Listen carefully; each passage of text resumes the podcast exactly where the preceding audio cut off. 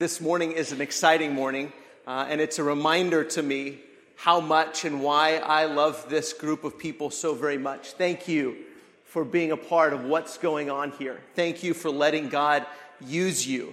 I am incredibly excited about who we have been, what God has done through us, what God is doing right now, and what God is going to do in the future.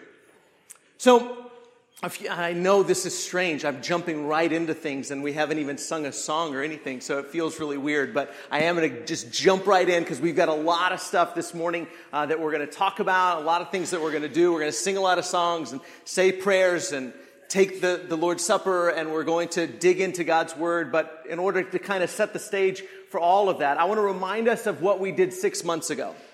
Six months ago, we, we had our one church event. If you were there, you know how awesome it was. There was over 1,100 of us gathered at Allen High School and all worshiping together, and it was just a tremendous Sunday.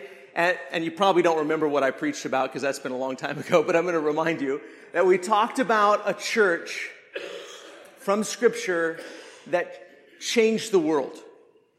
A church that impacted people all over the world a church that has impacted your life. Whether you knew it or not, this church has changed your life.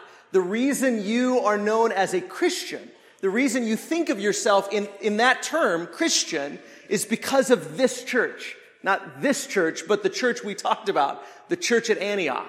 Antioch was a tremendous church. It was a large church. It was the church that really first fulfilled the Great Commission in their own community. It was a large, multi ethnic, multiracial, multicultural, Christ centered, mission minded church that was all about coming together and letting God work through them. And we talked about how that church was the kind of church we want to be. So if you've got your Bible, we're going to look at Acts chapter 11 just as a reminder of what we talked about that morning and kind of set the stage for everything we're going to talk about this morning. So Acts chapter 11, starting in verse 19. Now those who were scattered because of the persecution that arose over Stephen in Jerusalem, they were scattered. They traveled as far as Phoenicia and Cyprus and Antioch, speaking the word to no one except Jews. But there were some of them, men of Cyprus and Cyrene, who, on coming to Antioch, spoke to the Hellenists also, the Greeks, the Gentiles, preaching the Lord Jesus. And then it says in verse 21 and the hand of the Lord was with them. The hand of the Lord was with them. And a great number who believed turned to the Lord. It's a reminder that God cares about numbers. And so should we. And in Antioch, there were a great number who believed and turned to the Lord. The report of this came to the ears of the church in Jerusalem, and they sent Barnabas to Antioch. And he came and saw, I love this, he saw the grace of God. He was glad, and he exhorted them all to remain faithful to the Lord with steadfast purpose. Remain faithful to the Lord with steadfast purpose. For he was, he was a good man, full of the Holy Spirit and of faith and again, Luke says, and a great many people were added to the Lord. So Barnabas went to Tarsus to look for Saul, and when he found him, he brought him to Antioch. For a whole year, they met with the church and taught a great many people. And in Antioch, the disciples were first called Christians. And as we sort of follow the story of the Antioch church through the pages of scripture, mostly in Acts, but also in other places, we see that they, because they had a great many people, because God worked with them to bring a great many diverse people together, they had the manpower and the resources to reach people in their community, to minister to people in their community, to minister to people in neighboring communities in the region, and to minister to communities in faraway lands to minister to communities all over the world because there were a great many people all working together, faithful to the Lord with steadfast purpose. They left a legacy of ministry all over the world. And the church here at McDermott Road believes that God is calling us to do the same sort of thing, to leave a legacy of ministry all over the world. That God is bringing together a great many people, that this church is called to be, like Antioch, a large, multi ethnic church family that ministers to our community first and foremost, and ministers to neighboring communities, and ministers to faraway communities. That this church, like the church at Antioch, is being called to leave a legacy of ministry all over the world. And two weeks after our One Church event, you might remember the ministers and the shepherds all stood up here on the stage, and we talked about how we have this desire, this vision, this calling from God to be a church that shines brightly in the world, to be a city set on a hill, to be a, church that has and leaves a legacy of ministry all over the world. And we talked about some of our restraints physically in our facilities and how we want to be able to accommodate our current growth and our future growth so that we can bring more families into this church family and experience what we experience, enjoy what we enjoy, and to minister to them and to have their manpower and resources that we might reach more families in this community and in neighboring communities and communities all over the world. So we, we talked about how, as shepherds and ministers, we were going to be working on this brighter together idea and praying about and working on how do we, how do we do, go about that, growing and accommodating the growth that God is sending our way. So this morning, we've got three other brothers that are going to help me this morning that are leading that program and that ministry to think about how do we expand our facilities in order to do what we're called to do and reach more people in our community, neighboring communities, and in faraway communities. And Brother Steve Ellis and Brother Quentin Mims and Brother Richard Beasley are all going to come and we're going to talk about this church and what God has done with us what God is currently doing and what God will be doing with our church family. And we're going to be worshiping and praising God and thanking Him and celebrating Him and allowing the scriptures and, and churches like the church in Antioch to spur us on to love and good deeds. Let's go to God in prayer before we start. Most Holy Father, Lord, we are challenged by the legacy that the church at Antioch has left. Father, that they reached out into their community and they taught a great many people, and they were willing to do whatever it took to bring those families into their church community, and then to reach out to other communities and to communities all around the world and plant churches and send missionaries and do great things that you might be glorified, Father. Father, may we be the same kind of church May we leave a legacy that brings glory and honor to you through the name of your Son, Jesus Christ. It's in his name we pray. Amen.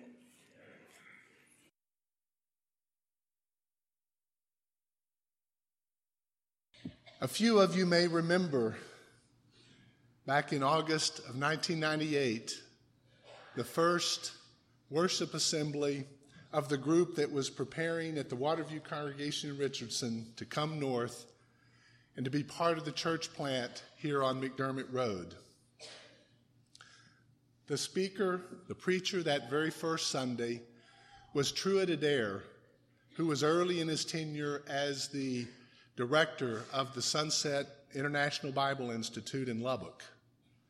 And Truitt took as his text the chapters in Acts that dealt with the Antioch church and how God had planned and worked through the Antioch church to take Saul, or take Barnabas and Saul, later known as Paul and Barnabas, and to send them out on a really a, a campaign across the world, on a missionary campaign to take the gospel to the Gentiles. And Truitt challenged those McDermott Road pioneers to think of how God might be able to work through them and what they could do and what God could do through them over the following 20 years and beyond. And of course, Wes has just mentioned when we were together last fall almost 20 years to the day after that first service. And Wes spoke from Acts chapter 11 and 14 about the work of the church in Antioch. Of course, Wes wasn't with us back in 1998, so he didn't know that that was what the first service lesson was. And as we look at that passage, I'm looking at chapter 14 of Acts. We see Luke telling us in verse 26, talking about Paul and Barnabas when they had sailed to Antioch, from which they had been commended to the grace of God for the work that they had accomplished. When they had arrived and gathered the church together, they began to report all things that God had done with them and how he had opened a door of faith to the Gentiles. Just like God had worked great things through the Antioch church, and more specifically through Paul and Barnabas, to spread the gospel to the Gentiles, God has done great things through the McDermott Road Church, through his servants here at McDermott Road over the last 20 years. Back in 1998, there were a group of about 50 families that began to worship together to plan to be part of the plant, the launch of the, the congregation here on McDermott Road. The first service here, actually in the modular across the, across the, the way, was the first Sunday in April of 2000. And as this uh, picture shows, that modular sitting in the middle of this 12 acre lot was how this congregation was launched. And then in 2003, 2003, about 200 families began to prepare for the, the, the building of this building. This building was completed in 2004. Actually, on Valentine's Day weekend was the first service in this building precisely 15 years ago. And then in 2007, the congregation with about 350 families began to prepare and plan for the children's education wing. And that building was ready just in time for Vacation Bible School in 2009. And now, here in 2019, we have over 650 families. And we all eagerly await how God will work through us in the next chapter of the work of the kingdom of God here in this place. But more importantly than the buildings that we have, it is how has God worked through each one of us and through us as a congregation. I'm reminded, and you saw that first picture, that first picture that flashed up. In the middle of that picture was Fred Rains with the hat more, more symbolic of maybe Tom Landry and the fedora than what we commonly have here. But you had Fred with his hat, with the shovel at the, at the first groundbreaking here. And God worked very powerfully and visibly through Fred and many others to launch this congregation. I'm also reminded of how God has worked through this congregation to welcome new people. I think about a man that moved into this area from out of state, desperately looking for a place to worship and grow spiritually. And you loved this man and his wife, you encouraged him, and you challenged him spiritually so that he could grow spiritually and became a great servant here. I also think about how God has worked through you to mentor our young. A family that first came here, a, a, young man with a family that first came here when he was a teenager. You mentored, you loved him, you taught him, and you encouraged him, and took him on many mission trips as a student here. And when Ryan Carroll graduated from college, he spent two years as a gospel missionary in Estonia. I also think about how God has worked through you to take care of those who are in need. Think of a family, a young couple that had a house fire and lost all that they had. You surrounded them, you comforted them, you supported them, and ultimately you loved them into the kingdom of God. Also, think about how God has used you to comfort those who are in pain. Think about a few years ago, a young couple here, Derek and Lindsay Kreitz, how you came alongside them as they said goodbye to their baby, the cemetery of their newborn. You loved them, you hugged them, you encouraged them, you served them. And I think about how God has worked through you to teach the lost. Literally, hundreds of you have participated in mission trips to Honduras, to South Texas, to Estonia, to northern Mexico, to Nicaragua, and all around us as you have loved and taught and encouraged and serve those who are eager to hear the gospel of Christ. We could go on and on with the examples of how God has worked through you individually and collectively, but I'll leave it with one last example that's very personal to me and my family.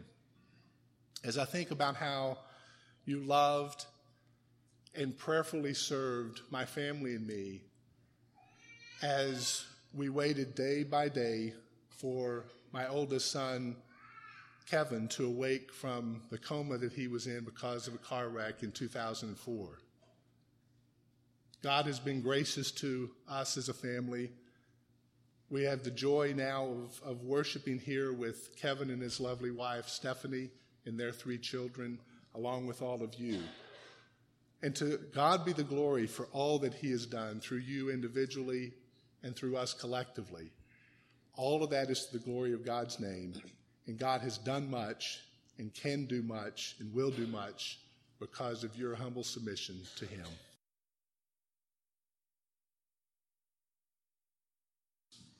Morning, church. Just a few minutes ago, Quentin walked us through some of the early years of the congregation and talked to us a little bit about some of the things that have happened in the past. 1998, 50 families. 2003, uh, 200 families. 350 families in 2007. And those are watershed moments for this congregation because they represent unique moments of truth. And many of you in this room were here for those moments. And I know that each of you prayed earnestly for God's will before those moments. And you prayed for the future you invested in the future. You stepped out in faith and you, entrust, you trusted in God's plan to invest in people that you hadn't even met yet. Whether you know it or not, the people that you were investing in were me and my family. See, we didn't arrive here until after the end of the Next Generation Now campaign. And, and the education building had already been built. When we arrived from the Pacific Northwest, this wasn't even the closest church to us. We passed three or four other congregations in order to get here. And we did so after visiting because we could see the Holy Spirit at work here. And we could see God's plan coming to fruition. And it was really the undeniable evidence of the Holy Spirit working in you and through you that drew us here. My children were taught to love God here they were taught in the education building. They took classes in uh, the portable. Some of those classes were leakier than others, but they still enjoyed them. They learned to love God, and they gave their lives to the Lord here. I even had a child who was married here and started her own future. And it was because that you invested in us before you even knew who we were that all of this happened. And I want to personally thank you for that. One of the other reasons we enjoy the McDermott Road Church so much is because of the opportunity to serve. And it's those opportunities represented by the various ministry areas that I can see the servant heart growing in my children, growing in myself, and growing in each of you. But it's also that servant heart that brings us closer to our Creator and allows us to serve others in the kingdom. As we just read in, in uh, Luke, uh, I'm sorry, we just read in Acts, uh, recorded by Luke, Barnabas arrived in Antioch, and he saw what the grace of God had done there, and he was glad and he encouraged them, and a great number of people were brought to the Lord. And like Barnabas, I can look around this church and see what the grace of God has done here.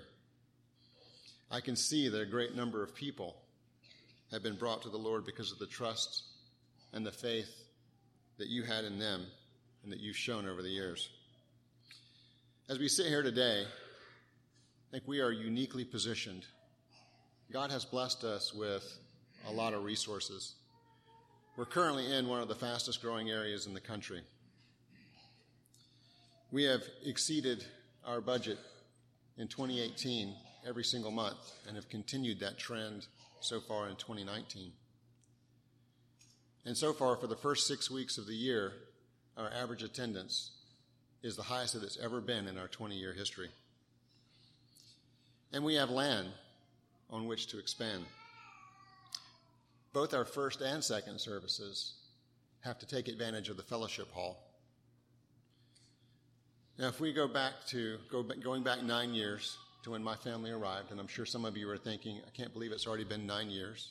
And there's others, others of you thinking, seems like he's been here forever. but in, in my opinion, when we arrived here, this was a church that had the most ministry areas that, that we'd ever been associated with. Now we've, great, we've greatly expanded those ministry areas, and we're reaching people not only in our community, but across the country and even across the world. And I believe God has positioned us better in our current state than we've ever been in our, uh, in our uh, history. And we're positioned to expand His kingdom. In our Sunday morning adult classes uh, this quarter, we've been studying the minor prophets. And we read consistently about the building and the rebuilding of the temple. And as Paul tells the church in Ephesus, we are fellow citizens with God's people built on the foundation of the apostles and the prophets, with Christ as the chief cornerstone. And we are being built together in him to become a dwelling place in which God can live by his Spirit. As we grow, God's kingdom grows. So, just like those who came before, we have an opportunity to invest in our future once again, to step out in faith, to see a whole new generation of families raise their children.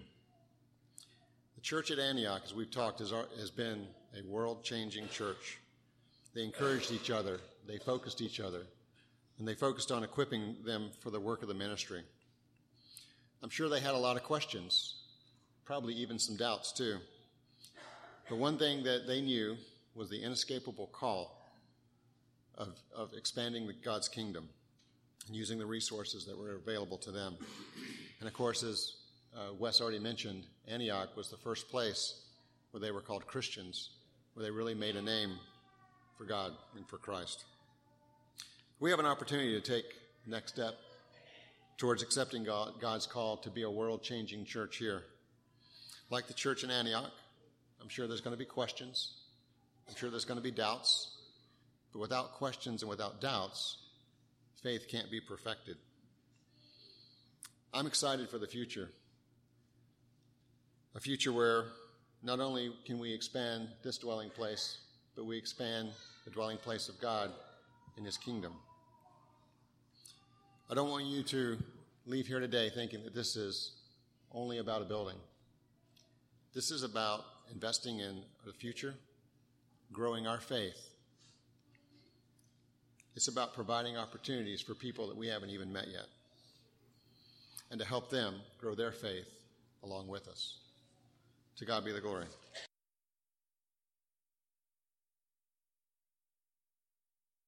Good morning, church. What was it about that church in Antioch?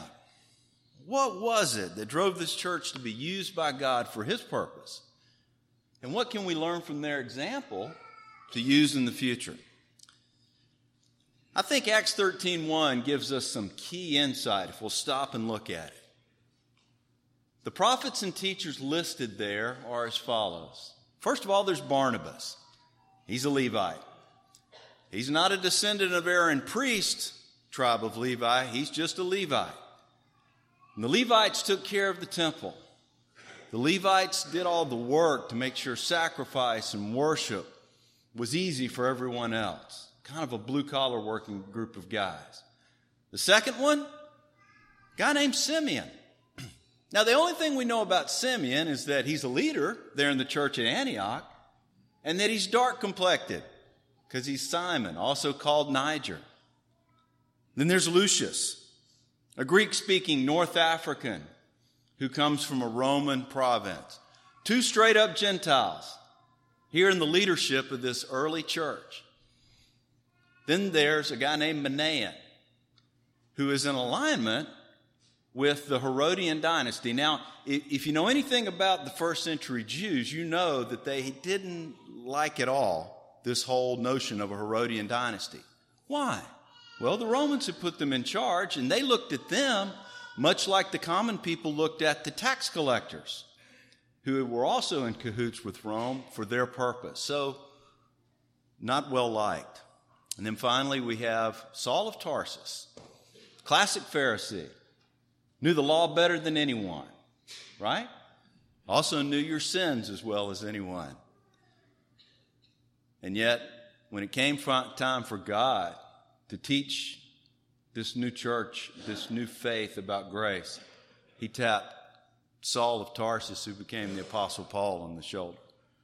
But when you think about these five guys together, and how they came from different countries and perspective, perspectives, and even look different, these people should not be getting along, should they? But they did. 2,000 years ago, they didn't care what society, their family, or their culture said. They remembered their Savior. And they remembered that their Savior spoke to the Samaritan woman who had had five husbands and loved her. That he had among his fellowship, among his disciples, a tax collector named Matthew and somebody on the other end of the spectrum, Simon the zealot, who wanted to overthrow Rome all by himself.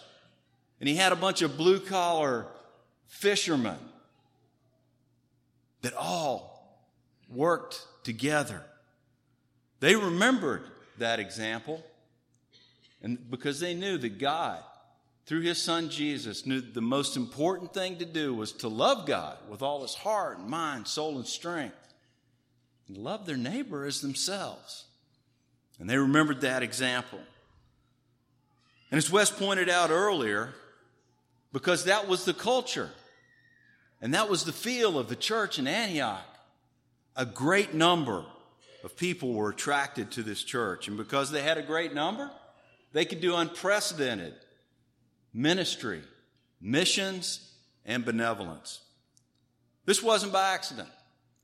I believe God placed a stewardship mandate on the hearts of the, of the church at Antioch so that they would make the very most of their resources. They considered their people, their wealth, their vision of the kingdom. They listened and adhered to the teaching of Scripture, and they prayed diligently for God to use them. And with this formula, God worked through them to build his kingdom.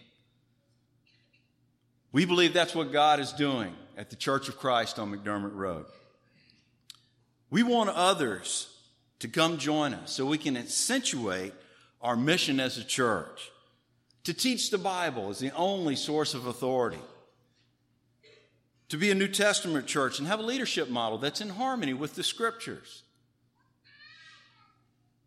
To promote the praise of God through a cappella worship to be able to teach the next generation the praiseworthy deeds of the Lord, to expand local and international ministry and missions. But most of all,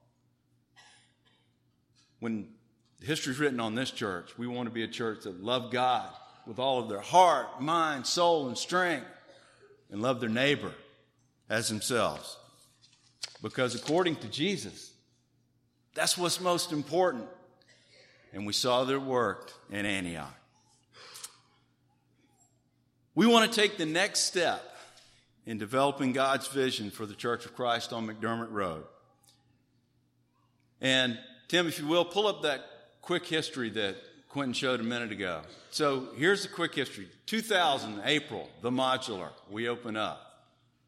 Then in 2004, we add the worship assembly uh, building that we're in now in the fellowship hall. And then in June of 2009, the educational building was completed and, and, and put to work. In order to be brighter together, this is how our footprint would look on this campus, adding a new youth and admin space to replace the modular and a much larger worship space. Here's some exterior looks uh, of, of, of how they would look from McDermott and then from the north and from the south. It's exciting, isn't it? When we look at what we've been given, we feel a stewardship mandate for this body of believers as well. And we want to take Antioch's example and help change the world for Christ. Amen? We have much more to tell you and much more to share with you, and we're going to do that in the adult uh, Bible study, excuse me, Bible classes the next two weeks. Half will be on uh, February 24th, half will be on March 3rd. And then we're also going to provide all the backup information on a website as well. This morning, we simply wanted to celebrate God's goodness in the past and today and give you a future feel for the vision that we, we want to share with you here at McDermott Road. When Barnabas challenged Antioch to remain true to the Lord with a steadfast purpose, he didn't leave them hanging. He equipped, them just to do just that.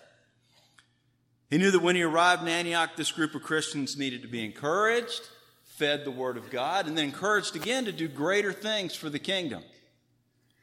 Barnabas taught for a little while, then always thinking about what was best for others. Barnabas said, I know someone who could even teach better. So he walks 97 miles to Tarsus, gets Saul, brings him back in the Bible, as we just read earlier, talks about how he, Saul taught a great number of people. And God blessed their teamwork, their vision, and their prayers. Just as the Antioch church, we have a purpose rooted in Scripture to be a distinctive church that uses its time, talent, and treasure to glorify God and bring His good news to a lost world. May God bless us and continue to bless us in the future as we work in His kingdom.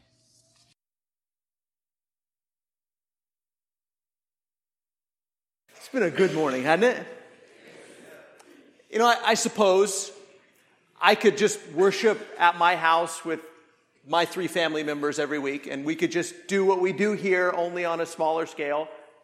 And I suppose each of us could do that.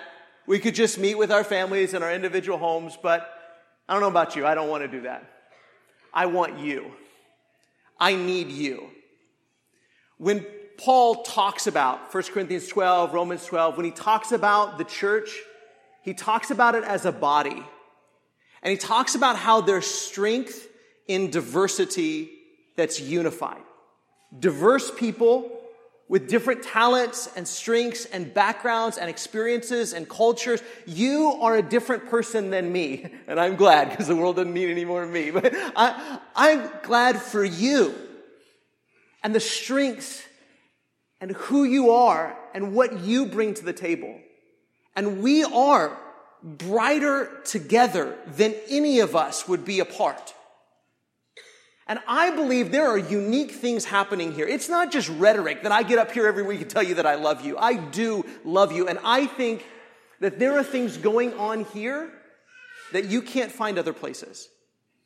And I think that the direction we're going and our shepherds and the vision they have and the commitment they have to being a church like we find in scripture and being a Christ centered church who speaks the truth in love, I believe this is worth doing everything we can possibly do to bring as many people here to experience this, to experience you, to experience this togetherness as possible. I want as many people as possible to participate in what's going on here. In breaking bread together, in drinking the cup together, in experiencing your love. You know, I talk to people all the time that say things like, you know what, I actually grew up in a small church. And I say, me too, I did too. And they say, this is the biggest church I've ever been a part of. And I say, me too, I've never been in one like this before. And they say, but there's something about it that feels unique. It feels like a smaller church. I felt like I was home as soon as I walked in the door. I hear that a lot. And that's the way I feel too. And I don't want to stop where we are. I want as many people as possible in our community to experience what they can experience here, to participate in what we're doing here, and to help us as we reach more people in our community. Because, church, listen, that's a mission field. Right outside your door, that's a mission field. And there are people from all over the world, some of whom have never even heard the good news of Jesus. And they need us to open our mouths and tell them. Not a program, not, not, not something complicated. They just need us to tell them Jesus loves them and tell them how to come to know him.